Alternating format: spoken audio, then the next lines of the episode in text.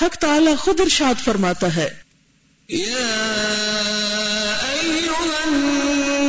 ضرب مثل فاستمعوا له إن الذين تدعون من دون الله لن يخلقوا ذبابا ولو اجتمعوا له وإن يسلبهم الذباب شيئا لا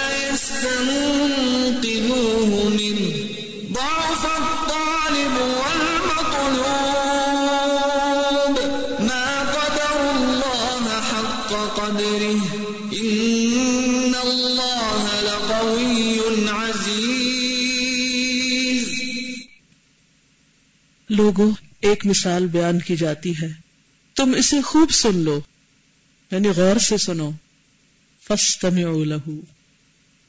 اللہ کے سوا تم جن کی عبادت کرتے ہو، وہ سب جمع ہو کر بھی ایک مکھی نہیں پیدا کر سکتے۔ مکھی جسے عام طور پر لوگ ایک حقیر مخلوق سمجھتے ہیں۔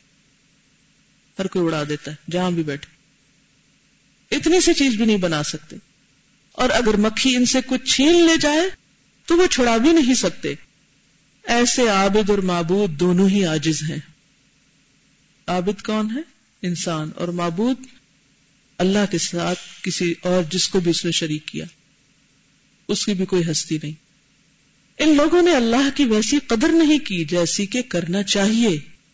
بے شک اللہ قوت والا اور عزت والا ہے۔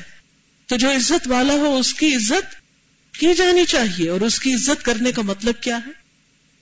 اس کو ایک مانا جائے اور اس کے برابر کسی اور کو نہ مانا جائے۔ مثلاً اگر آپ کسی خاتون کو کہتے ہیں کہ یہ میرے لیے میری ماں سے بڑھ کر ہے بعض اوقات ایسے جملے سنے ہو گے اگر ماں یہ جملہ سنے تو اس کو کیسا لگے گا؟ کیوں؟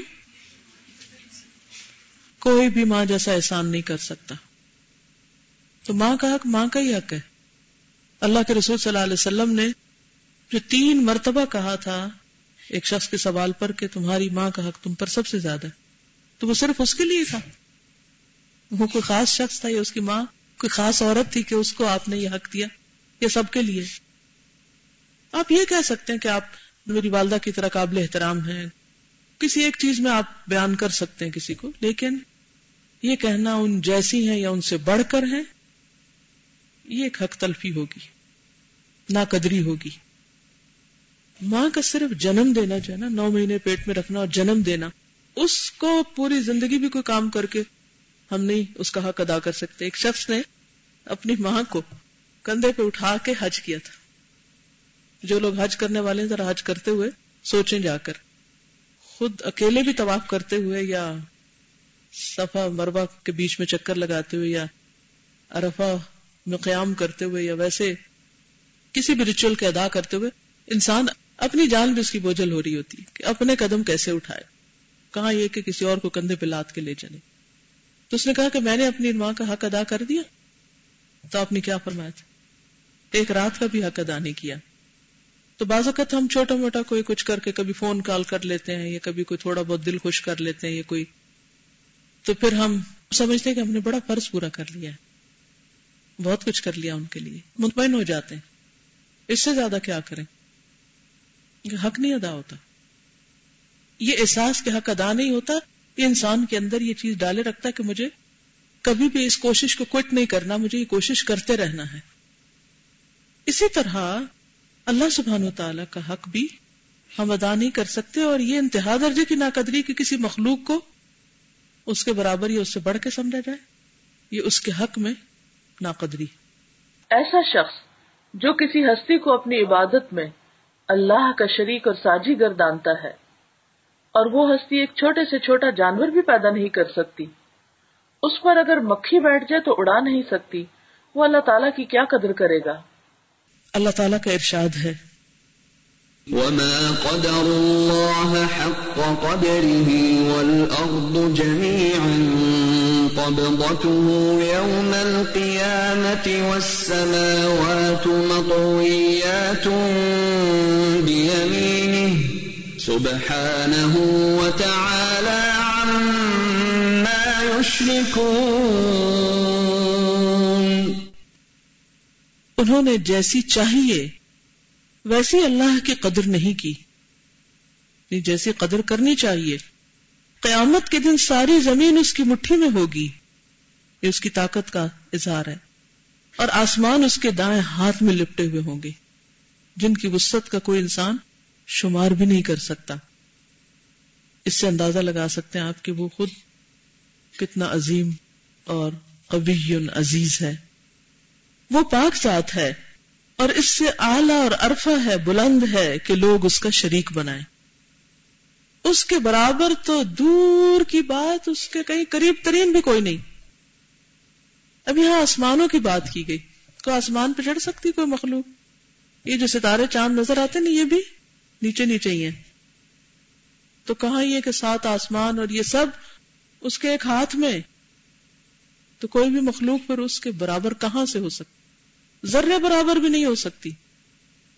جس اللہ کی یہ شان اور یہ عظمت و جلالت ہو اس کے ساتھ کسی نے اپنی عبادت میں کسی ایسے کو شریک کر لیا جس کے اندر ایسی کوئی بات نہیں ہے۔ کیسی؟ عظمت و جلالت والی۔ بلکہ وہ آجز اور انتہا درجے کمزور ہے۔ تو یقیناً وہ اللہ کی عظمت و توقیر نہیں کرتا۔ جس نے ایک ضعیف آج اس کمزور کو اللہ کی عبادت میں شریک کر لیا، یقیناً وہ قوی، توانا، غالب کے حق کی قدر اور توقیر نہیں کرتا۔ مثلا اس بات کو سمجھنے کے لیے آپ دیکھیے کہ کوئی پہلوان یاد کیجیے آپ نے کبھی ریسلنگ دیکھی ہوگی۔ اور کوئی چونٹی جا رہی ہے تو کہیں یہاں یہ بھی بالکل اس ریسلر کی طرح لگتی ہے۔ عقل مانے گی؟ کوئی مانے گا آپ کی بات؟ حالانکہ چونٹی اور ریسلر ہو سکتا ہے کہ کسی نہ کسی درجے میں کہیں کو مماثلت ہوئی۔ لیکن اتنے عظیم رب کے ساتھ کسی انسان کو، کسی جن کو کسی فرشتے کو برابر قرار دینا تو سمجھ میں نہیں آتا۔ عقل اس کو مانتی ہی نہیں، لیکن اس کے باوجود آپ دیکھیں کہ لوگوں کی اکثریت شرک میں مبتلا رہتی ہے۔ کبھی کسی بزرگ کو، کبھی کسی نیک ہستی کو، کبھی کسی کو، کبھی کسی کو خدا کے برابر قرار دیے ہوئے۔ اسی طرح وہ آدمی بھی حق تعالی کی قدر و توقیر نہیں کرتا جو کہتا ہے کہ اللہ نے پیغمبر نہیں بھیجے۔ کتابیں نازل نہیں فرمائی یا آج کے دور میں جیسے میں ایک دن گراف دیکھ رہی تھی کہ دنیا میں کون سا ریلیجن کتنا، کتنے پرسنٹ ہے تو اس میں ایک خاصا کنسیڈربل حصہ جو تھا وہ نان بلیورز کا یعنی نان مسلم نے نان بلیور جو کسی بھی چیز کو نہیں مانتے ایتھیسٹ کہہ سکتے ہیں۔ ایک اچھی خاصی تعداد ان کی، اچھی خاصی پرسنٹیج اب آپ دیکھیے کہ وہ تو سرے سے مانتے ہی نہیں۔ کچھ ایسے ہیں جو اللہ کو مان لیتے ہیں، لیکن اس کے بعد رسولوں کو نہیں مانتے، کچھ کتابوں کو نہیں مانتے۔ کچھ باقی سب کو مان لیتے ہیں جو اصل کتاب ہے، اس کو نہیں مانتے۔ یہ کتنا ظلم ہے نا۔ اللہ نے ایک محفوظ کتاب اتاری اور کوئی کہے کہ ہاں میں اللہ کو مانتا ہوں، رسولوں کو اور باقی سب کتابوں کو، لیکن اس کتاب کو نہیں مانتا۔ تو یہ بھی کیا ہے دراصل؟ اللہ کی ناقدری۔ کیا یہ باتیں اس کی شان میں سزاوار ہیں؟ کیا اس نے مخلوق کو یوں ہی بیکار ابس اور بے مصرف پیدا کیا؟ کیا اس نے اپنے بندوں کو صرف اس لیے پیدا کیا کہ جانوروں کی طرح پیٹ بھر لیں اور وقت آئے تو جانوروں کی طرح مر جائیں؟ کیا اللہ تعالیٰ سے ایسی توقع کی جا سکتی تھی کہ وہ انسانوں کی ہدایت کے لیے کچھ بھی نہ اتارے؟ اسی طرح وہ آدمی بھی اللہ کی قدر اور توقیر نہیں کرتا۔ توقیر بھی عزت کو کہتے ہیں، وقار کا لفظ اسی سے۔ جو اللہ کی اسماء حسنہ اور صفات حق کی حقیقتوں کی نفی اور انکار کرتا ہے۔ سم و بسر سننا اور دیکھنا، ارادہ اور اختیار علوب اور رفعت، بلندی، کلام اور تکلیم کی اللہ کی ذات سے نفی کرتا ہے۔ وہ کہتا نہیں، اللہ کے اندر یہ صفات نہیں، یہ بھی بڑا ظلم ہے۔ اور عموم قدرت بندوں کے افعال کے تعلق کی اس کی ذات سے نفی کرتا ہے۔ اس کی قدرت اور مشیت سے افعال عباد کو خارج کر دیتا ہے کہ بندوں کے اوپر اس کا کوئی زور نہیں۔ یہ سمجھتا ہے۔ اور کہتا ہے کہ بندے خود ان افعال کے خالق ہیں۔ یعنی تقدیر کو نہیں مانتا۔ اللہ کی مشیت کا ان سے کوئی تعلق نہیں۔ اس کے معنی یہ ہوتے ہیں کہ اللہ کے ملک میں وہ ہوتا ہے جو وہ نہیں چاہتا۔ یعنی اگر کوئی یہ کہے کہ بندے خود ہی مرضی سے جو چاہے کر لیں اور اس میں اللہ کی کوئی مشیت شامل نہیں ہوتی، اس کا مطلب یہ ہے کہ بندے پھر خود مختار ہیں، ہر چیز خود ہی کر رہے ہیں۔ اور جو وہ چاہتا وہ نہیں ہوتا۔ نہیں، اللہ چاہتا ہے کچھ اور، وہ بندے کر رہے ہیں کچھ اور، تو گویا اس کے کنٹرول سے باہر ہے دنیا میں تو یہ ہو سکتا ہے کہ کسی حکومت میں، کسی بادشاہت میں جو بادشاہ چاہتا ہے بندے، اس کے خلاف کر رہے ہیں۔ لیکن اللہ کی حکومت میں نہیں ہوتا۔ ہاں اگر وہ کر رہے ہیں جو اللہ نہیں چاہتا، تو بھی یہ اللہ ہی کی مرضی سے ہو رہا ہے کہ اس نے ان کو چھوٹ دی ہوئی کہ اچھا کچھ دن مرضی کر لو۔ لیکن ایسا نہیں کہ ان کو پکڑنے پہ قادر نہیں۔ کیونکہ بعض اوقات آپ نے دیکھا ہوگا کہ جب دنیا میں کوئی مصیبت آتی ہے، تو بعض بڑے انٹلیکچوئل کیا اعتراض کرتے ہیں؟ ویئر از گاڈ اگر وہ ہے تو یہ اس طرح کیوں ہو رہا ہے؟ یہ انجسٹس ہے، یہ ظلم ہے، یہ نا انصافی ہے۔ چونکہ دنیا میں یہ اور یہ مصیبتیں ہیں، اس لیے ہم مانتے نہیں کہ کوئی خدا ہوتا تو ایسا نہ ہوتا۔ حالانکہ ایسا کیوں ہو رہا ہے؟ بندوں کے امتحان کے لیے اور اس کی مشیت ہے کہ وہ برا کرنے والوں کو بھی ایک چھوٹ دے رہا ہے۔ اور اس کی حکمت کیا وہ خود جانتا ہے۔ لیکن ہم یہ نہیں کہہ سکتے، صرف کسی ایک اس طرح کے واقعے کو لے کر جنرلائز کر دینا کہ نوز باللہ اللہ کا وجود نہیں، یا ہے تو پھر وہ کوئی قدرت اور طاقت نہیں رکھتا، یا اس کی وہ صفات نہیں، یہ نہیں ممکن۔ یقیناً اللہ تعالی کی شان ان مجوسیوں اور مجوس نما لوگوں کے قول اور خیال سے بلند و بالا ہے، جن کا یہ عقیدہ۔ وہ شخص بھی اللہ تعالیٰ کی قدر نہیں کرتا، جو کہتا ہے کہ اللہ بندے کو ایسے کاموں کی سزا دیتا ہے جو بندے کے اختیار میں نہیں۔ سمجھ آئی؟ ذرا جملے کو پڑھیے۔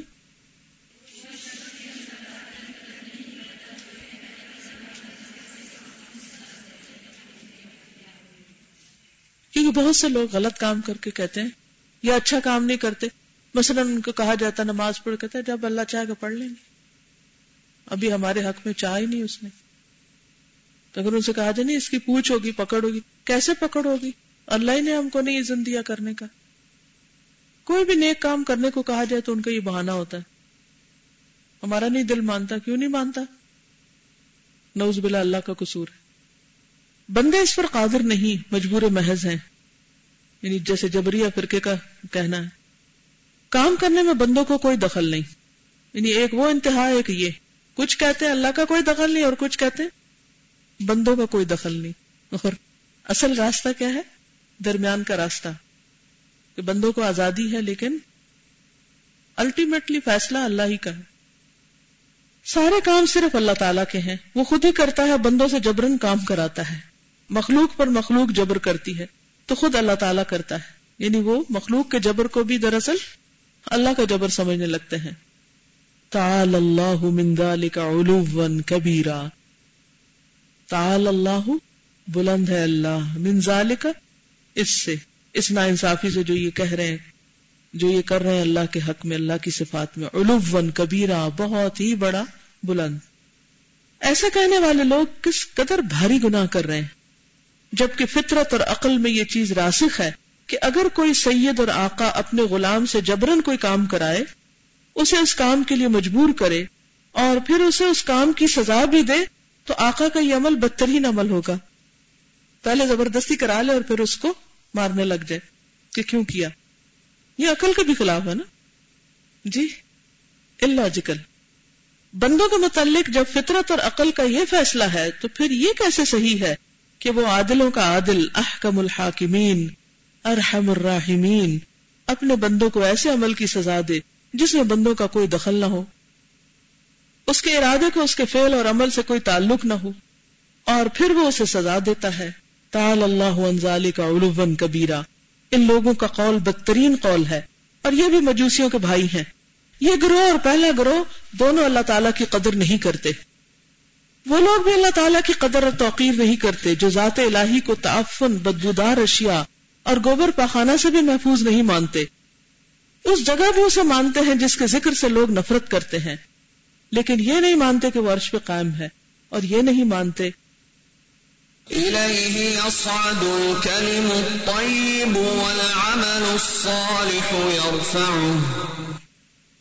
اچھی باتیں اللہ کی جانب اوپر کو چڑھتی ہیں اور عمل صالح اسے اوپر لے جاتے ہیں۔ بہت سے لوگوں کا یہ نظریہ ہوتا ہے کہ اللہ ہر چیز میں موجود ہے، ہر جگہ موجود ہے ہے نا؟ کبھی سنا یہ بات؟ کہیں آپ تو نہیں سمجھتے؟ چند لوگوں نے کہا، نہیں، لیکن بہت سے کوائٹ ہیں۔ شاید شک میں ہے کہ صحیح ہے یا نہیں۔ حقیقت ہے کہ اس کا علم بہت سارے لوگوں کو نہیں ہوتا۔ کیونکہ بعض اوقات غلط نظریات اتنے عام ہو جاتے ہیں کہ لوگ ان کے بارے میں دوسری بات سوچتے بھی نہیں اپنی عقل استعمال بھی نہیں کرتے۔ ان کا خیال کیا ہے؟ آپ نے کبھی وحدت الوجود پڑھا ہے لفظ؟ سنا ہے۔ وحدت کا کیا معنی ہوتا ہے؟ ایک، وحدت ایک۔ اور وجود ون باڈی وحدت الوجود یعنی ایک ہی جسم وہ کیا سمجھتے ہیں کہ اللہ تعالیٰ کو الگ چیز نہیں ہے؟ ہر چیز کے اندر اللہ تعالیٰ ہے۔ اور جب ہر چیز کہا تو پھر گندی اشیاء بھی ان کے بارے میں بھی سمجھتے ہیں کہ اس میں بھی ہے وہ۔ جب ہر چیز کہہ دیا آپ نے تو پھر آپ یہ سمجھتے ہیں تو ایسا تو نہیں ہے۔ وہ جیسے کہتے ہیں نا کہ من تو شدم تو من شدی، من تن شدم تو جان شدی۔ اس کو بعض لوگ اس معنی میں بھی لیتے ہیں کہ اللہ اور بندہ ایک ہی چیز ہے۔ اللہ میرے اندر حلول کر گیا ہے اور میں انل حق کبھی سنا؟ انل حق میں حق ہوں۔ جی؟ جی۔ تو یہ کیا ہے؟ سراسر شرک۔ انل حق کا کیا مطلب ہے؟ میں حق ہوں یعنی نوز باللہ، میں خدا ہوں۔ کیونکہ خدا میرے اندر ہے۔ یہ آبجیکٹ اس میں بھی خدا ہے تو یہ بھی خدا ہے۔ تو ہر چیز ایک ہی ہے، بس خدا بھی ہے اور بندے بھی اور مخلوق بھی اور اچھی بری سب چیزیں، بس ایک ہی چیز ہے۔ وحدت الوجود۔ جی ہاں منصور اللہ جس کے بڑے گیت گائے جاتے ہیں، اس کا یہ نعرہ تھا۔ اور کتابوں میں اور ہر جگہ پر اتنے عقیدت سے یہ سب ذکر ہوتا ہے اور یہ نہیں پتا کہ یہ سب کس طرف انسان کو لے جا رہا ہے، لا علمی اور جہالت کے ساتھ۔ جی ہاں۔ ایک اور چیز بھی کہی جاتی کہ ہر چیز اللہ کا پرتو ہے۔ تو اس قسم کے جتنے بھی جملے اور جتنے بھی خیالات ہمارے معاشرے میں عام ہیں، لا علمی اور جہالت کی وجہ سے، اور لوگ اندھا دھن تقلید میں بس مانے چلے جاتے ہیں، جو بھی کوئی اٹھ کے کہہ دیتا ہے کچھ۔ تو ان سب چیزوں کی حقیقت معلوم ہونا بے حد ضروری ہے۔ یہ بھی غلط ہے۔ اللہ عرش پر مستوی ہے۔ اللہ ہر چیز کے اندر نہیں ہے۔ الرش استوا وہ عرش پر مستوی ہے۔ اس کا مقام وہی ہے۔ ہاں جب ہم یہ کہتے ہیں کہ اللہ ہمارے ساتھ ہے، تو اس کا مطلب ہوتا ہے اللہ اپنے علم کے ساتھ ہمارے ساتھ ہے۔ یعنی اس کو معلوم ہے کہ ہم کہاں ہیں، کیا کر رہے ہیں۔ ٹھیک ہے؟ لیکن یہ کہنا کہ لٹرلی فزیکلی اللہ میرے ساتھ ہے، یہ غلط ہے۔ یعنی کسی چیز میں ہے یا ساتھ لگا یہ نہیں ٹھیک۔ وہ یہ کہنا کہ اللہ ہمارے دل میں ہے یعنی اس کا خیال یا محبت یا اس پر ایمان یہاں تک تو درست ہے۔ اور اگر یہ کہا جائے کہ فزیکلی یا لٹرلی اللہ تعالیٰ دل کے اندر آ گیا ہے، یہ غلط ہے۔ کیونکہ یہ دل اتنا نہیں کہ اس میں مالک عرش اور رب العرش اس میں سمائے۔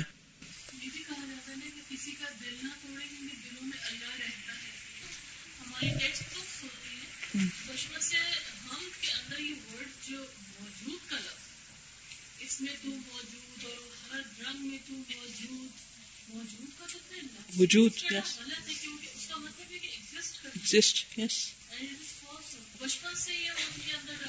بالکل۔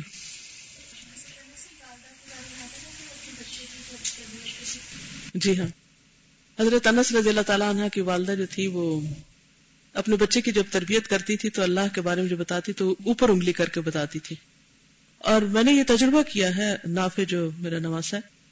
بالکل چھوٹا سا تھا تو ہم کہتے کہ اللہ اوپر اور جو ہی ہم کہتے اللہ، تو اللہ کا لفظ سنتے ہی ساتھ ہی مسکراہٹ اور ساتھ انگلی اوپر۔ بالکل چھوٹا سا۔ تو ابھی اس دن اسکائپ پہ میں نے بات کی اور جو ہی اللہ کا لفظ بولا تو فوراً انگلی اوپر۔ کیونکہ ایسا لگتا ہے جیسے ایسوسیٹ کر لیا لفظ اللہ اور ہماری آواز اور وہ جملے کو کہ بس وہ وہ اوپر ہی ہے۔ تو بچپن سے بچوں کے اندر ایکشن کے ساتھ یہ چیز ڈالیں کہ کبھی زندگی میں بول نہ بھی سکے، تو اپنے عمل سے، اشارے سے بتائیں کہ وہ اوپر ہے۔ وہ ایک لانڈی کو آزاد کرنا تھا نا، تو اس کے بارے میں جب آپ صلی اللہ علیہ وسلم نے پوچھا کہ اللہ کہاں ہے، تو بول نہیں سکتی تھی، تو اس نے ہاتھ اوپر اٹھایا۔ تو بات یہ ہے کہ اس آیت سے بھی کیا پتا چلتا ہے، اچھی باتیں اللہ کی جانب اوپر کو چڑھتی ہیں یعنی اللہ کہاں ہے اوپر اور عمل صالح اسے اوپر لے جاتے ہیں۔ بعض لوگ یہ نہیں مانتے کہ فرشتے روح اس تک جاتی اور آتی ہے۔ فرشتے آسمان اور زمین کی تدبیر اور تنظیم کرتے ہیں اور اس تک جاتے ہیں۔ یعنی اللہ تک جاتے ہیں، اوپر جاتے ہیں۔ ایک طرف تو یہ لوگ اس سے انکار کرتے ہیں کہ اللہ تخت پر یا عرش پر بیٹھا ہے۔ دوسری طرف یہ کہتے ہیں کہ اللہ ہر جگہ ہے۔ اس جگہ بھی ہے جہاں جانے سے انسان بلکہ حیوان تک نفرت کرتے ہیں، اس جگہ بھی ہے۔ جو لوگ اللہ کی محبت، رحمت اور رافت رافت بھی محبت کو کہتے ہیں، رضامندی اور غضب اور خفگی کی حقیقت کا انکار کرتے ہیں۔ یعنی کچھ لوگ کہتے ہیں کہ ہاں اللہ تو ہے، لیکن وہ محبت نہیں کرتا۔ یا جیسے کرسچنس کا نظریہ کہ وہ بخش نہیں سکتا۔ ہمارا تو نظریہ کہ غفور الرحیم ہے، لیکن وہ کہتے کہ نہیں۔ اس کے لیے انہوں نے کیا تعویل کی کہ پھر اس کو، جو اس کا بیٹا مانے گا اور بیٹا کی سیکریفائس مانے گا کہ وہ کروسیفائی ہو گیا اس مقصد کے لیے، تو اس کی بخشش ہوگی کیونکہ وہ خود نہیں بخش سکتا۔ تو وہ اس عقیدے کے لیے یہ بات گھڑے ہوئے بعض کہتے ہیں کہ وہ کبھی ناراض نہیں ہو سکتا۔ بعض لوگ اللہ کی حکمت کا انکار کرتے ہیں۔ جو اس کے افعال کی محمود ترین غایت اور مقصود ہے، محمود ترین انتہائی پسندیدہ صفت ہے اس کی۔ اس کے افعال کو اختیاری اور اس کی ذات کے ساتھ قائم نہیں مانتے۔ یہ تو کہتے ہیں کہ اللہ ہے، لیکن یہ نہیں کہتے اس کا کوئی اختیار ہے۔ بلکہ مفول کو فائل سے افضل مانتے ہیں۔ اللہ کے آنے جانے، عرش پر قائم ہونے تور پر حضرت موسک علیہ السلام کے ساتھ کلام کرنے، قیامت کے دن بندوں کے قضایا یعنی مقدمات کا فیصلہ کرنے، اور اس قسم کے دیگر افعال اور اوصاف کمالیہ کی نفی اور انکار کرتے ہیں۔ یعنی علیہ السلام سے جو بات کی، حالانکہ اللہ سبحانہ و تعالیٰ فرمایا کلام اللہ موسا تکلیم جیسے بات کی جاتی نہیں، الفاظ اور آواز کے ساتھ بات کی۔ کہتے نہیں، یہ نہیں۔ اس کا بھی انکار کرتے ہیں بعض لوگ۔ وہ ہرگز ہرگز اللہ کی قدر نہیں کر رہے۔ گو، زبان سے یہی رٹ لگائے جا رہے ہیں کہ ہم اللہ تعالیٰ کی قدر اور توقیر کر رہے ہیں۔ وہ لوگ بھی اللہ کی ناقدری کرتے ہیں جو اللہ تعالیٰ کی بیوی اور بیٹا مانتے ہیں۔ یا یہ کہتے ہیں کہ اللہ اپنی تمام مخلوقات میں حلول کیے ہوئے۔ حلول، حل سے حل کا مطلب اترنا۔ ان کے اندر گم گئے۔ یا وہ مخلوقات کا عین وجود ہے، لیکن حقیقت یہ لوگ اللہ کی ناقدری کر رہے ہیں۔ وہ لوگ بھی اللہ کی ناقدری کر رہے ہیں، جو یہ کہتے ہیں کہ اللہ نے اپنے اور اپنے رسول کے دشمنوں کو غلبہ دیا اور انہیں عزت و شرف سے نوازا۔ ان کی شان بلند کی اور دنیا میں انہیں شہرت اور تمکنت بخشی۔ ملک کو خلافت دے کر انہیں تمام پر غالب کر دیا اور اپنے رسول کے خاندان سے محبت کرنے والوں کو ذلیل و خار کر دیا۔ ان کی قسمت پر ذلت و نقبت کی مہر ثبت کر دی کہ جہاں بھی یہ لوگ ہوں، ذلیل و خاری بن کر رہے یہ باتیں بھی درست اللہ کی قدر کے خلاف ہیں۔ یعنی اللہ کے فیصلے ہوتے ہیں کہ کس کو کس وقت کیا کامیابی دے یا کہاں ناکام کرے۔ لیکن اس کا یہ مطلب نہیں کہ اللہ نے اپنے دوستوں پر کسی اور کو ترجیح دی ہے۔ اب جنگ عہد میں اگر مسلمانوں کو شکست ہوئی تھی، اس کا یہ مطلب ہے کہ اللہ تعالیٰ نے دشمنوں کو عزت دے دی۔ یہ نہیں مانا۔ یہ مسلمانوں کا ایک امتحان تھا اور انہیں کچھ سکھانا مطلوب تھا۔ اسی طرح جب اللہ اپنے کسی پیارے بندے کو کسی امتحان میں ڈالتا ہے، دنیا میں کسی بندے پر کوئی آزمائش آ جاتی ہے، اولاد کی طرف سے، ذات کی طرف سے، کسی اور طرف سے، جیسے ایوب علیہ السلام پر، یعقوب علیہ السلام پر مختلف طریقوں میں آئی تو اس کا یہ مطلب ہے کہ اللہ تعالیٰ نوز باللہ ان کے جو دشمن تھے، ان کو خوش کرنا چاہتا تھا یا وہ ان سے ناراض تھا؟ نہیں۔ ہاں اگر ہم پہ کوئی تکلیف آئے تو ہم ضرور اپنے گناہوں کو یاد کریں، لیکن کسی کے بارے میں یہ مت سوچے کہ ہاں اس نے ضرور کوئی گناہ کیا ہوگا نا اس لیے اس کی پکڑ ہو گئی ہے۔ اور خصوصاً اگر کوئی شخص اللہ کا نام لیتا ہو اور پھر اس پر کوئی مصیبت آ جائے، تو لوگ اس کے بارے میں بدگمانی کرنے لگتے اور اس کے خلاف بدگمانی کرتے ہوئے اللہ کے ساتھ بھی بدگمانی کرنے لگتے ہیں کہ وہ تو اپنے پیاروں کے ساتھ بھی ظالم ہے۔ نوز باللہ۔ ایسا نہیں ہے۔ جی آپ کچھ کریں بالکل۔ اللہ تعالی کی جناب میں ایسی باتیں کرنا انتہا درجے کی گستاخی ہے۔ اللہ تعالی کی ذات روافظ روافظ رافضی کی جمع ہے۔ ایک فرقہ ہے۔ اللہ تعالی کی ذات روافظ کے اس قول سے نہایت بلند و بالا ہے۔ ان کا قول یہود و نصارہ کے قول سے ماخوذ ہے۔ وہ بھی پروردگار عالم کی شان میں کہا کرتے تھے کہ اللہ تعالیٰ نے ظالم بادشاہ بھیجا، جس نے نبوت کا دعویٰ کیا، جو اللہ پر نت نے جھوٹ باندھا کرتا تھا۔ ہمیشہ وہ جھوٹ ہی بولتا رہا اور کہتا رہا کہ اللہ تعالیٰ نے مجھے یہ کہا، ایسا حکم فرمایا۔ فلاں چیز سے منع فرمایا۔ میرے لیے اس نے تمام اگلی شریعتیں منسوخ کر دی اور ان پیغمبروں کے متعلقین اور ماننے والوں کا خون، مال اور ان کی عورتیں حلال اور مباح کر دی اور کہتا تھا کہ اللہ تعالیٰ نے تمام چیزیں میرے لیے مباح کر دی ہیں۔ ٹھیک ہے؟ کس کی طرف اشارہ ہے؟ جی۔ اللہ تعالیٰ ہمیشہ میری امداد فرمائے گا اور اپنی تائید سے مجھے نوازے گا۔ مجھے تمام پر غلبہ دے گا، میری قوت بڑھائے گا، وہ میری دعائیں قبول کرتا ہے۔ میرے مخالفین اور دشمنوں پر مجھے تمکنت اور قابو دے گا۔ میری صداقت پر وہ ایسے ایسے دلائل پیش کرتا ہے، جس کی کوئی مخالفت اور تردید نہیں کر سکتا۔ اور ہر شخص اس ظالم و جابر بادشاہ کے قول اور فیل تقریر اور گفتار کی تصدیق کرتا رہا۔ قیامت تک اس کی تصدیق ہوتی ہی رہے گی اور نت نئی دلیلیں اس کی صداقت پر قائم ہوتی ہی چلی جائیں گی۔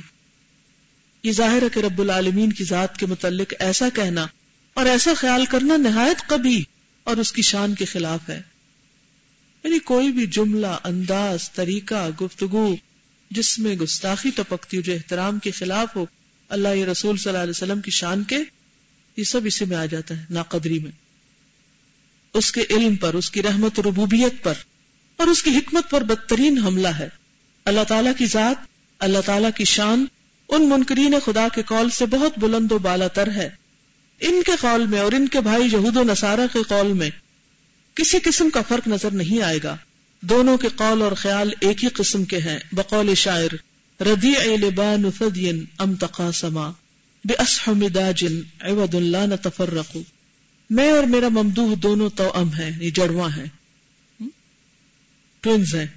ہم دونوں نے ایک ہی ماں کے دو پستانوں سے دودھ پیا ہے۔ ہم دونوں نے اندھیری رات میں باہم قسم کھائی ہے کہ ہم کبھی ایک دوسرے سے جدا نہیں ہوں گے۔ یعنی یہ نظری اور عقیدے میں ٹوینز ہیں۔